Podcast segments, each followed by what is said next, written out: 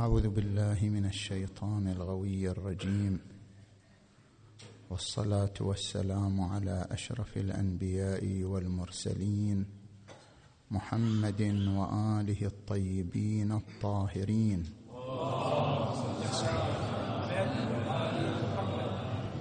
بسم الله الرحمن الرحيم. ألف لام ميم تلك آيات الكتاب الحكيم. هدى ورحمة للمحسنين الذين يقيمون الصلاة ويؤتون الزكاة وهم بالآخرة هم يوقنون. صدق الله العلي العظيم.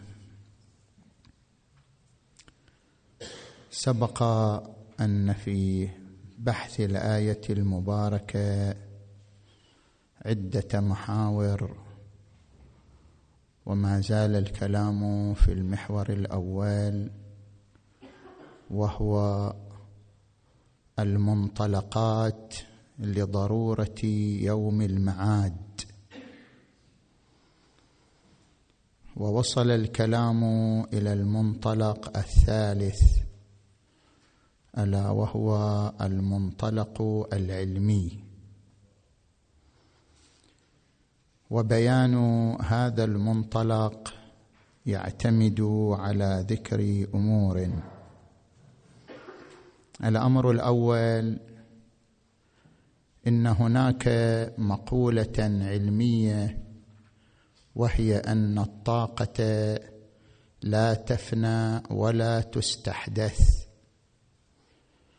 والمراد بهذه المقولة أن الطاقة لا تعيش فناء وحدوثا من جديد وإنما هي تتجدد وتنتقل من صورة إلى أخرى. فمثلا الطاقة الكامنة في البذرة تتحول إلى ساق فشجرة فثمرة ثم تعود بذرة مرة أخرى.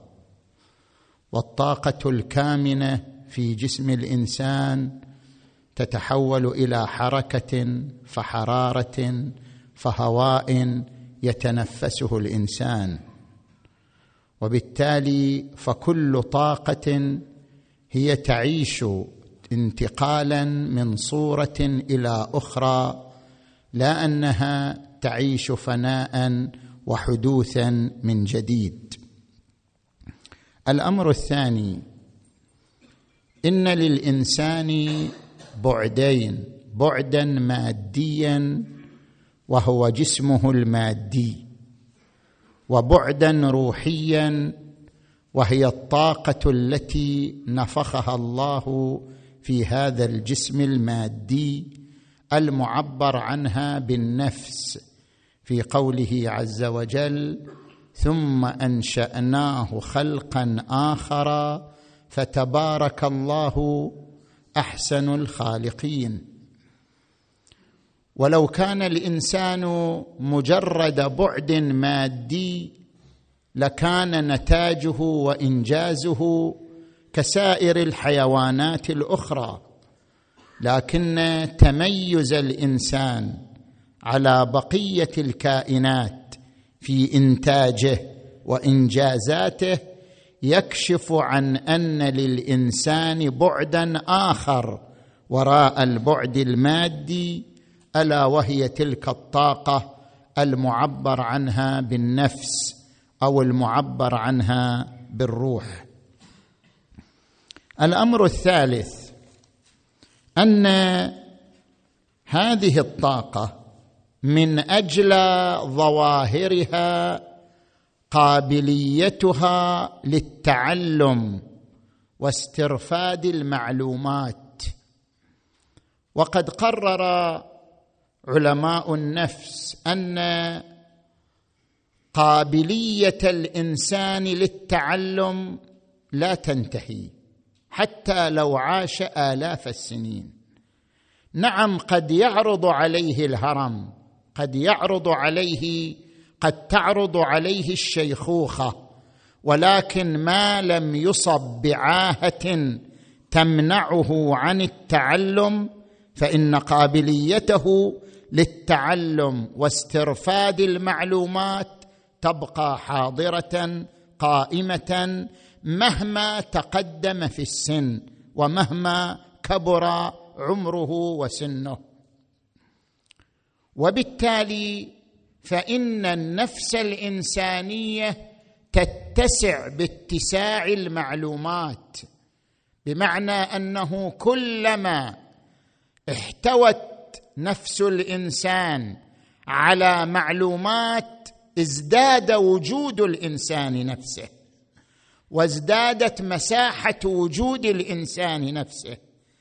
لا بنحو اتساع المكان بالمكين كما مر في الجلسة السابقة كما لو أن ماء البحر اتسع فيتسع البحر باتساع الماء بل من باب اتساع العلة بآثارها ومعلولاتها كالنار التي كلما ألقي فيها وقود وحطب تزداد قوة واشتعالا.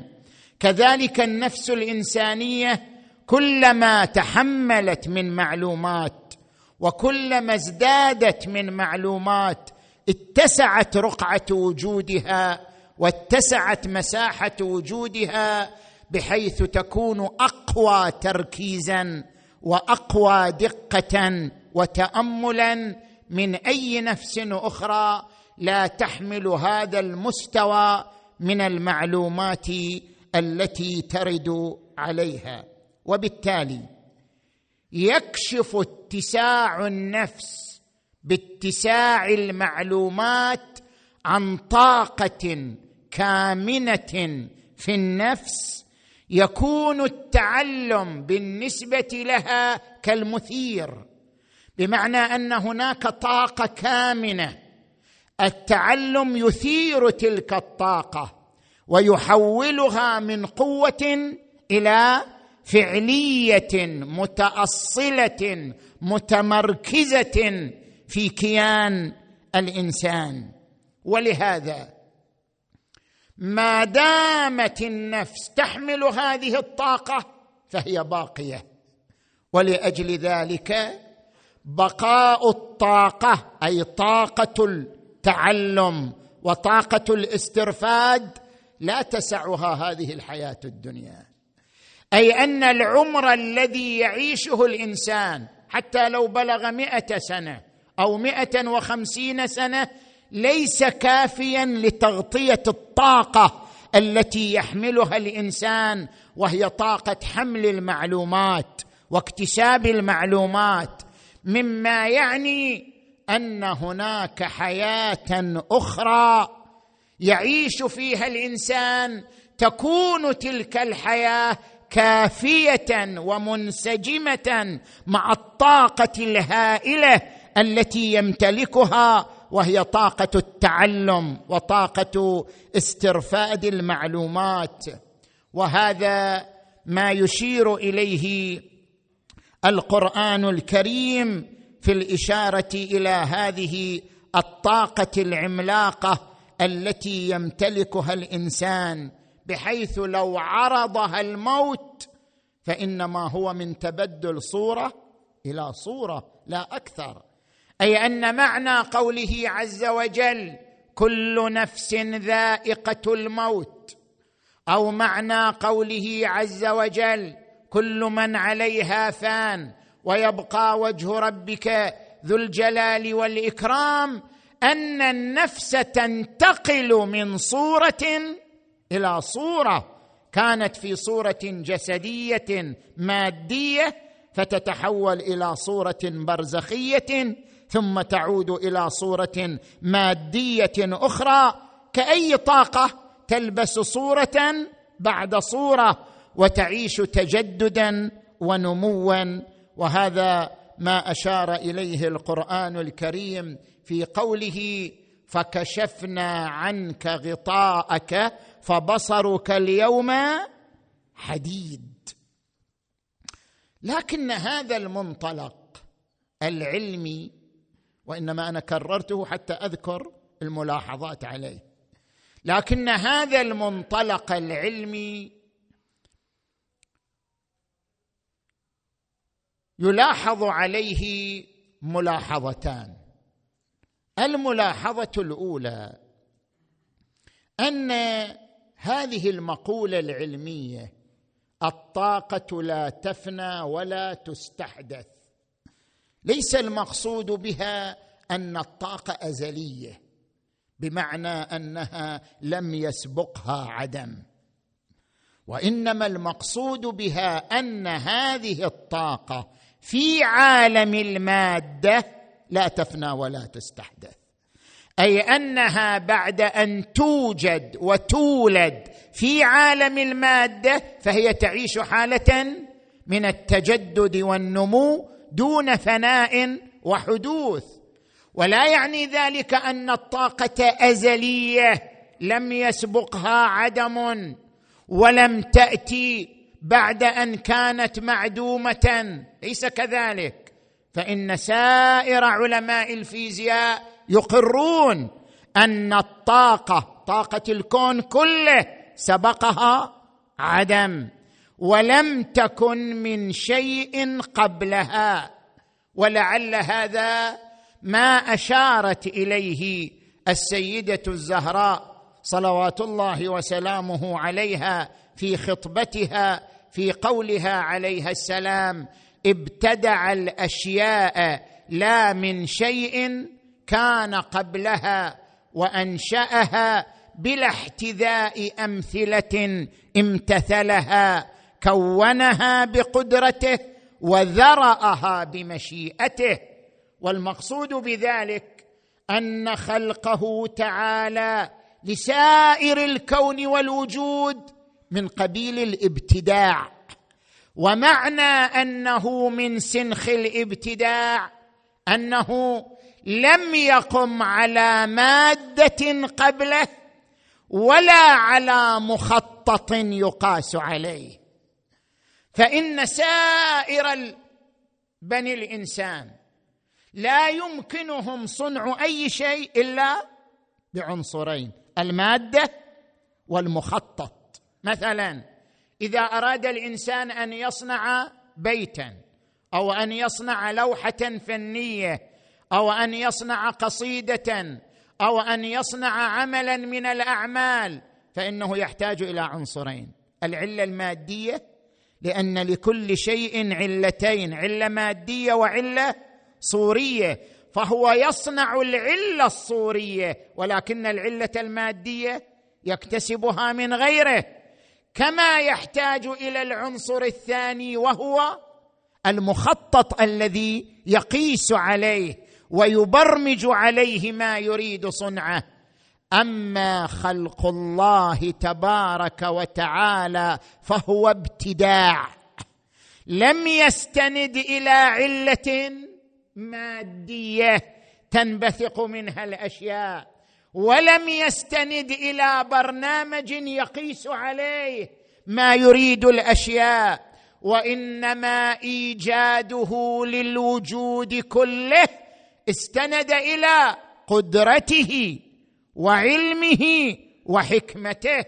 قالت عليها السلام كونها بقدرته وذرأها بمشيئته وإلا لم يستند إلى علة مادية ابتدع الأشياء. لا يعني لا من علة مادية.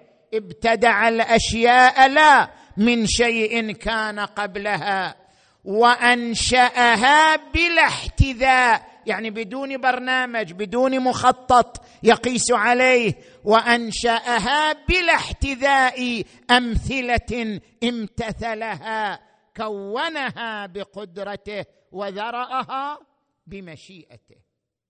من هنا يقرر علماء الفيزياء أن طاقة الكون صفر. ما معنى أن محصلة طاقة الكون صفر؟ يعني أن طاقة الوجود كله جاءت بدون شيء قبلها انطلقت من الصفر وانبثقت إلى قوتين قوة سالبة وهي قوة الجاذبية وقوة موجبة وهي ثلاث قوى القوه النووية الشديدة القوه النووية الضعيفة القوه الكهرومغناطيسيه الثلاث قوى هي موجبة وقوة الجاذبية قوة سالبة وقوة الجاذبية تساوي بحسب المقدار القوه الموجبة فهما متساويان. سلبا وايجابا بحيث تشكل المحصله من مجموعهما صفر. نظير أن أطالبك مثلا بخمسه دينار وأنت مشغول الذمة بخمسه دينار. المحصله من المجموع هو صفر. اذا عندما يقال بأن الطاقة لا تفنى ولا تستحدث لا يقصد بذلك أنها أزلية هي حادثة مخلوقة. غايته أنها بعد أن وجدت في عالم المادة أصبحت طريقتها طريقة النمو والتجدد وليس طريقة الحدوث بعد الفناء. هذه الملاحظة الأولى. الملاحظة الثانية. أن الطاقة قابلة للفناء والزوال مهما كانت مساحتها. والسر في ذلك أن كل ما عدا الله محدود وكل محدود فهو يحمل في طياته قابلية الفناء والزوال.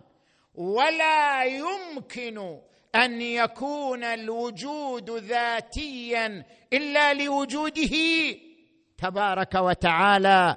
ولعل هذا ما أشارت إليه الآية المباركة كل شيء هالك إلا وجهه له الحكم وإليه ترجعون. اذا هاتان ملاحظتان على هذا المنطلق العلمي لضرورة المعاد. نجي إلى المنطلق الخامس. ألا وهو المنطلق الحكمي. الرابع. المنطلق الرابع. ألا وهو المنطلق الحكمي. ذكر علماء الفلسفة أن الوجود يعتمد على مقدمتين. المقدمة الأولى الحركة الجوهرية. فإن كل موجود يعيش حركة جوهرية في صميم وجوده بحيث ينتقل من الحال إلى الملكة إلى الفناء. مثلا عندما يزاول الإنسان الشعر فإنه ينتقل ضمن حالات ثلاث. ففي البداية يزاول الشعر على أنه حال من أحواله. ثم يتحول الشعر بمرور المدة إلى ملكة وفن يقتدر عليه. ثم ينصهر بالشعر إلى حد لا يتكلم إلا شعرا ولا يفكر إلا شعرا ولا ينطلق إلا من الشعر. فهذه الحركة من حال إلى ملكة إلى فناء تسمى بالحركة الجوهرية. وهذه الحركة الجوهرية تنطبق على الإنسان منذ أول وجود يعيشه وهو جنين في رحم أمه. كما أشارت إليها الآية المباركة لقد خلقنا الإنسان من سلالة من طين ثم جعلناه نطفة في قرار مكين ثم خلقنا النطفة علقة فخلقنا العلقة مضغة فخلقنا المضغة عظاما فكسونا العظام لحما ثم أنشأناه خلقا اخر فتبارك الله أحسن الخالقين. كل هذه حركة جوهرية يعيشها حتى يصل إلى هذا المستوى من الإحساس والشعور. هذه المقدمة الأولى. المقدمة الثانية مقتضى حركة الجوهرية في الإنسان فناء الإنسان إما في الخير أو في الشر.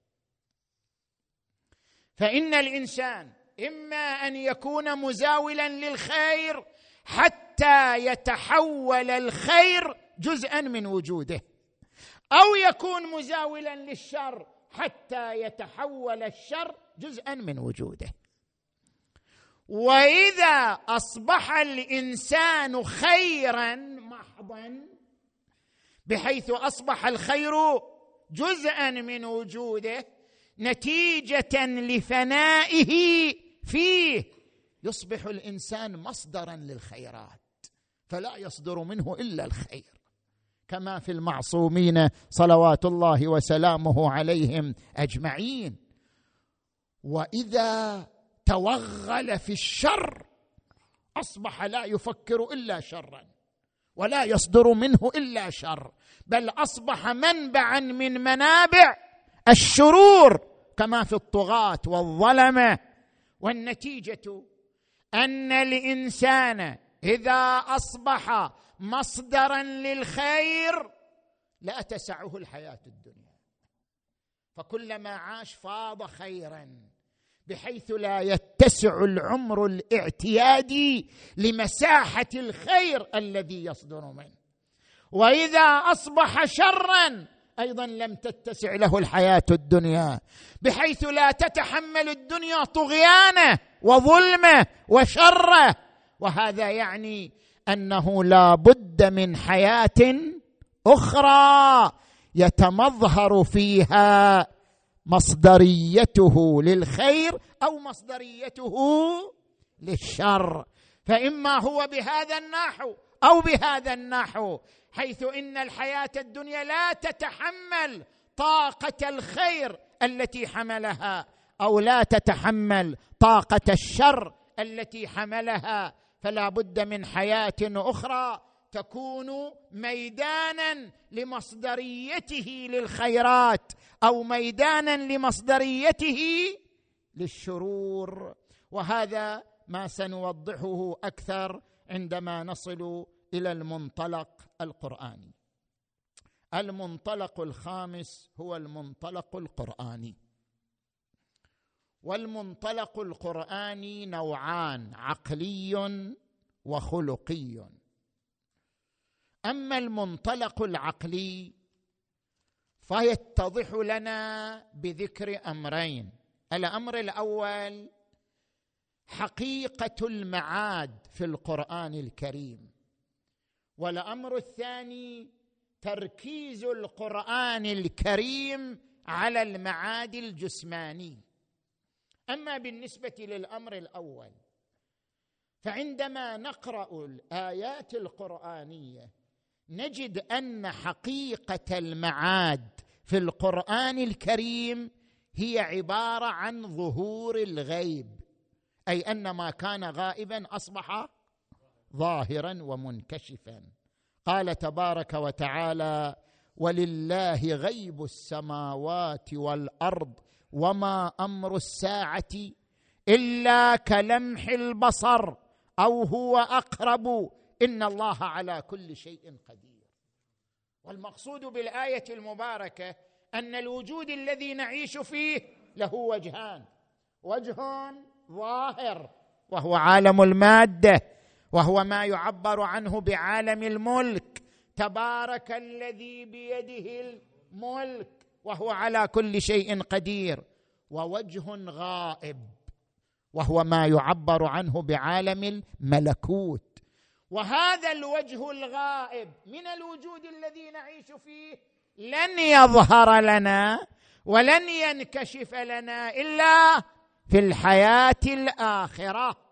ولذلك قال تبارك وتعالى ولله غيب السماوات. يعني كما له الوجه الظاهر فله الوجه الغائب. ولله غيب السماوات والأرض. وهذا الغيب ينكشف يوم المعاد. وما أمر الساعة إلا كلمح البصر أو هو أقرب. إن الله على كل شيء قدير. وقال في آية أخرى وجاءت سكرة الموت بالحق ذلك ما كنت منه تحيد ونفخ في الصور ذلك يوم الوعيد. وجاءت كل نفس معها سائق وشهيد لقد كنت في غفلة.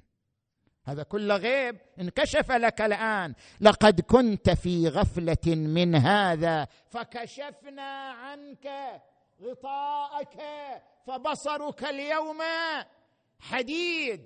اذا حقيقة المعاد في القرآن هي يوم ظهور الغيب هي يوم انكشاف الحقائق. هي يوم انكشاف العلم الحقيقي للإنسان الذي لم يكن ينكشف له وهو في الدنيا. لذلك ورد عن الإمام أمير المؤمنين علي عليه السلام لو كشف لي الغطاء ما ازددت يقينا بمعنى أن مستوى اليقين الذي يمتلكه أمير المؤمنين بمستوى من انكشفت له الآخرة بجميع عوالمها وتفاصيلها.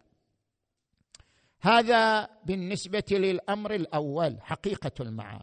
أما بالنسبة للأمر الثاني ما هو نوع المعاد؟ المعاد هو يوم انكشاف الحقائق لكن ما هو نوعه؟ هل هو معاد روحاني أم هو معاد جسماني؟ يكرر القرآن الكريم ويركز على أن نوع المعاد معاد جسماني وليس معادا روحانيا. لذلك يكرر في آياته هذه الحقيقة عندما يقول قال من يحيي العظام وهي رميم؟ قل يحييها الذي أنشأها أول مرة وهو بكل خلق عليم. أوليس الذي خلق السماوات والأرض بقادر على أن يخلق مثلهم؟ بلى وهو الخلاق العليم. إنما أمره إذا أراد شيئا أن يقول له كن فيكون. زين. المنطلق الخلقي في القرآن الكريم. القرآن الكريم يصنف الإنسان إلى ناري ونوري. فهناك إنسان ناري وهناك إنسان نوري. فالإنسان الناري هو الذي تشير إليه الآية المباركة في قوله تعالى قوا أنفسكم وأهليكم نارا وقودها. الناس هم وقود النار هم الذين يؤججون حرارة النار. ولولا الناس لما اشتعلت وقودها الناس والحجارة عليها ملائكة غلاظ شداد لا يعصون الله ما أمرهم ويفعلون ما يؤمرون. هذا هو الإنسان الناري الذي هو قطعه من النار وإن عاش في الدنيا بين الناس. وهناك إنسان نوري هو قطعة من النور وإن لم يلتفت الناس إلى نوره يقول القرآن الكريم يوم لا يخزي الله النبي. والذين آمنوا معه نورهم يسعى بين أيديهم وبأيمانهم يقولون ربنا أتمم لنا نورنا أي أنهم قطع من النور. يتم نورهم يوم القيامة بلقاء الله تبارك وتعالى. ويقول تبارك وتعالى اومن كان ميتا فاحييناه وجعلنا له نورا يمشي به في الناس. كمن مثله في الظلمات؟ ليس بخارج منها. اذا هناك ناري. ونوري. وكل منهما يكتسب الوصف من عمله. فالعمل هو الذي يحول الإنسان إلى نوري أو ناري. بمعنى أن للإنسان ماهية وراء ماهيته. فكما أن له ماهية تكوينية وهي أنه حيوان ناطق كما يعبرون فله ماهية نارية أو نورية يكتسبها من خلال الإصرار على عمل معين. وهذا ما عبر عنه علماء الأخلاق بتجسم الأعمال. الأعمال تتجسم يوم القيامة. نفس أعمالنا هي نار أو نور. فعندما نقرأ قوله تعالى إنما تجزون ما كنتم تعملون. عملكم جزاؤكم. عندما نقرأ قوله تعالى يوم تجد كل نفس ما عملت من خير محضرا وما عملت من سوء تود لو أن بينها وبينه امدا بعيدا. وقوله تعالى فمن يعمل مثقال ذرة خيرا يره. ومن يعمل مثقال ذرة شرا يره وقوله تعالى يوم وقوله تبارك وتعالى وقالوا لجلودهم لم شهدتم علينا؟ قالوا أنطقنا الله الذي أنطق كل شيء. اليوم نختم على أفواههم وتكلمنا أيديهم وتشهد أرجلهم بما كانوا يكسبون سواء كانت شهادة لفظيه أو شهادة عملية بمعنى أن صورة العمل تتكرر مرة أخرى يوم القيامة سواء كانت صورة خير أو شر. فالنتيجة بما أن الإنسان إما ناري أو نوري فهذه النارية لا تتمظهر في هذه الحياة. وهذه النورية لا تتمظهر في هذه الحياة. لذلك كان لا بد من وجود حياة أخرى تتمظهر فيها. نارية الناري أو نورية النوري. وإلا لكان وجود الإنسان في هذه الحياة لغوا وعبثا. فهذا ما يؤكد ضرورة يوم المعاد بحسب المنطلق القرآني الذي بيناه. هذا تمام الكلام في المحور الأول ألا وهو منطلقات ضرورة يوم المعاد. بعضها منطلق حكمي بعضها منطلق كلامي بعضها منطلق قرآني بعضها منطلق أصولي بعضها منطلق علمي. ذكرناها مفصلا ويأتي الكلام في بقية المحاور إن شاء الله تعالى والحمد لله رب العالمين.